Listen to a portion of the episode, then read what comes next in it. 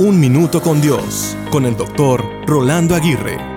Las pistas de Autobahn en Alemania son famosas y reconocidas por no tener ningún límite de velocidad. También en el norte de Australia no hay límite de velocidad. En el hemisferio occidental, Texas tiene carreteras con un límite de 140 kilómetros por hora, mientras algunas provincias de Canadá tienen un límite de 70 kilómetros por hora. A mí personalmente me gustaría no tener ningún límite de velocidad. Es decir, me encantaría correr a toda velocidad cuantas veces me fuese posible. Sin embargo, eso es algo utópico para el lugar donde vivo.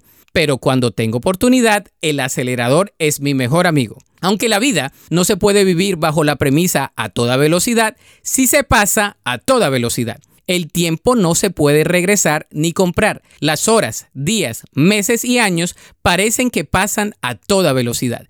La pregunta que surge es, ¿cómo hacer que la premura de la vida no apague su sentido y propósito? En otras palabras, a pesar del vaivén, del estire y el afloje, del esfuerzo y del mucho trabajo, el poder disfrutar y valorar cada kilómetro de la carretera por la cual estemos transitando debe ser nuestra premisa para vivir en plenitud.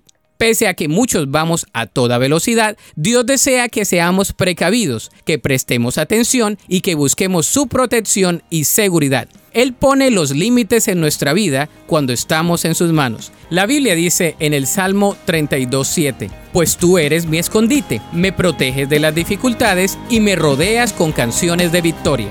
Para escuchar episodios anteriores, visita unminutocondios.org.